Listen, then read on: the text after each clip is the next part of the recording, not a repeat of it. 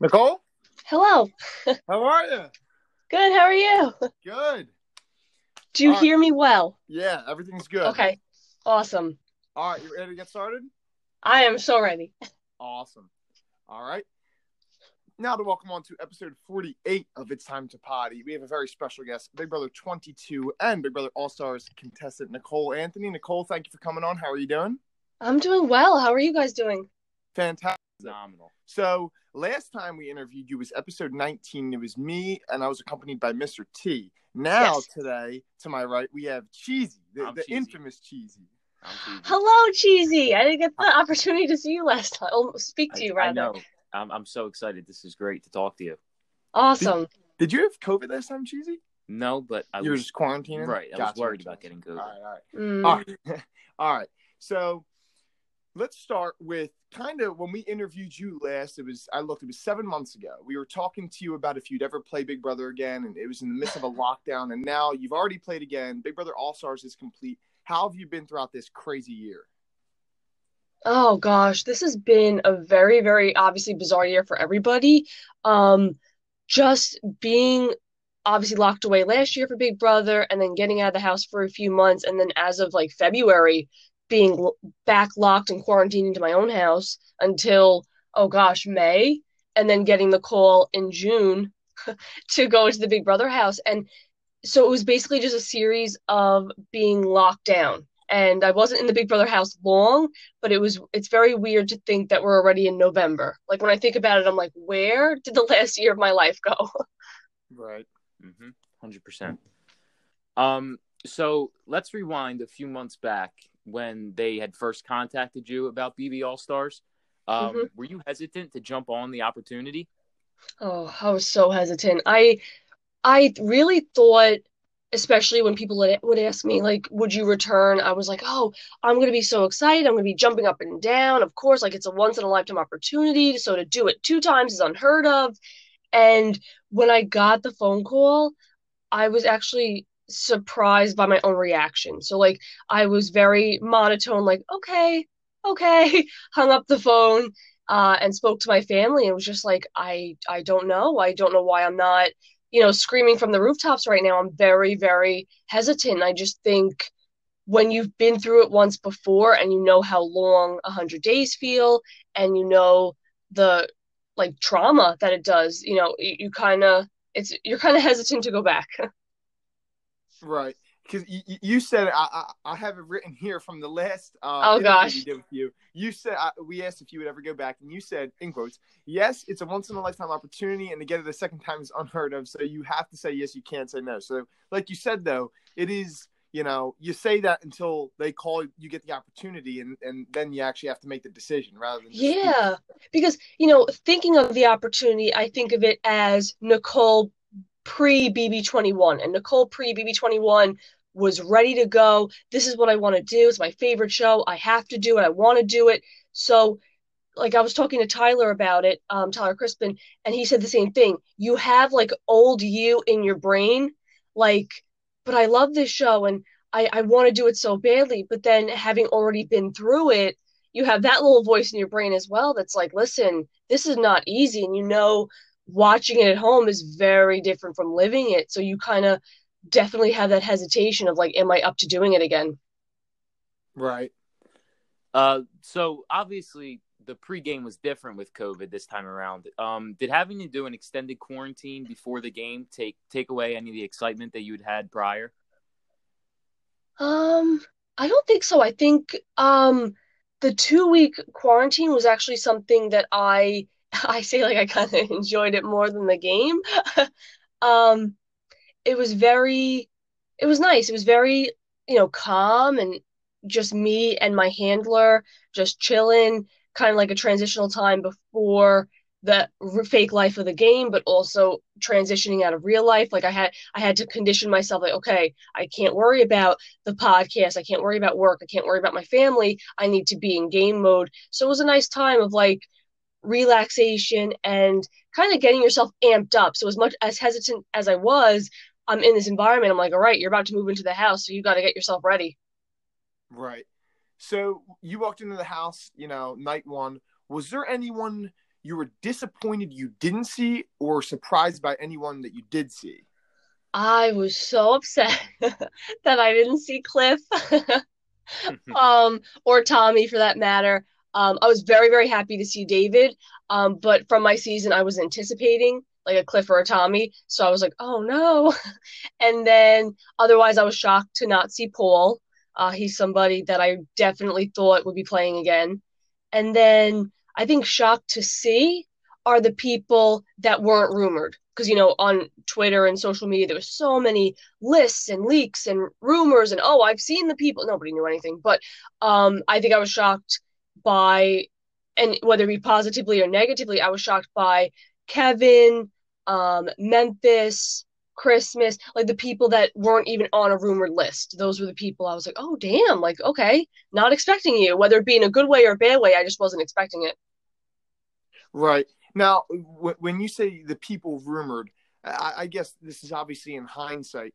Do you like the, obviously the Dans and the Derricks? Do you think that would have made this season better? Do you think it would have made it more? You know, how do you think that would have altered the season? I feel as though I mean, any any one dynamic changed changes the entire game. Obviously, um, I think if a Dan or a Derrick were in there, I think it would have been a similar outcome for myself. I would say. Um, I don't know who they would replace um, in that dynamic, but I would imagine they would have a hand in the committee pot. And I don't think I don't think the outcome would have been the same for someone like me. Um, maybe people in the committee wouldn't have fared as well.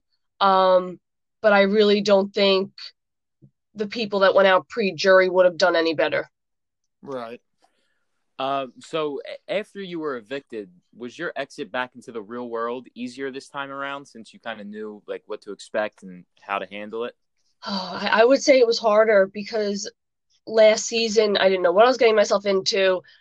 99 days wrap up. I finally go home finally get social media for the first time in my life and I was met, you know, with a great reception of just love and outpouring of support and you know, it being the end of the season, I had 15 people on my cast to connect with and reach out to and see how they were doing and they were checking in on me whereas this season I went out so early. The season is still happening. So now you're considered a pre-juror. Um, I wasn't met with you know the outpouring of love and support there was some um, negative that i wasn't expecting and that took a lot to um, process and then also being out that first week the only person i could call to see how they were doing and vice versa was uh, keesha so it was weird to be like all right the season ended because i left and then to oh no it didn't end it still has a lot to go i just happened to leave early now you said the negative reception you got I, I, we talk about this. We've talked about this with McCray and, and, a few other people that we've had on the pod.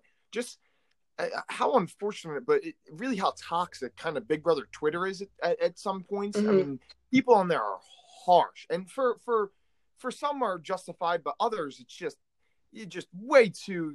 I don't know what word I'm looking. Harsh, I guess is the right word. Yeah, it's, it's, it's crazy. And so just and then some of them just don't they don't look at the big picture. It, it, what's really unfortunate are the people that focus on one thing.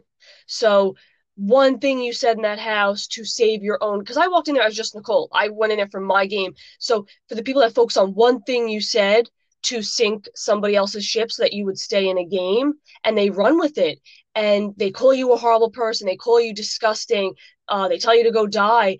And it's like first of all, it's a game. Second of all, you're not looking at the big picture of us all doing what we can to keep our head above water in that game. So it is an extremely, extremely toxic environment. And I'm the first person to take game criticism. I understand being a fan and being frustrated. You want to see people do better. You don't want to see them screw up. You you know, but the the threats, the disgusting words, that's where I definitely draw a line. Right and it, it, like you said, I, I think as Big Brother goes on, I think it's becomes increasingly more challenging to to get a good reception when you come outside the house. So I mean, obviously after your first season, you know, you got a great reception. Uh, we commend you for that because I think a lot of people, especially like I said, as the game goes on, aren't getting that you mm-hmm. know kind of overwhelming amount of support. Yeah.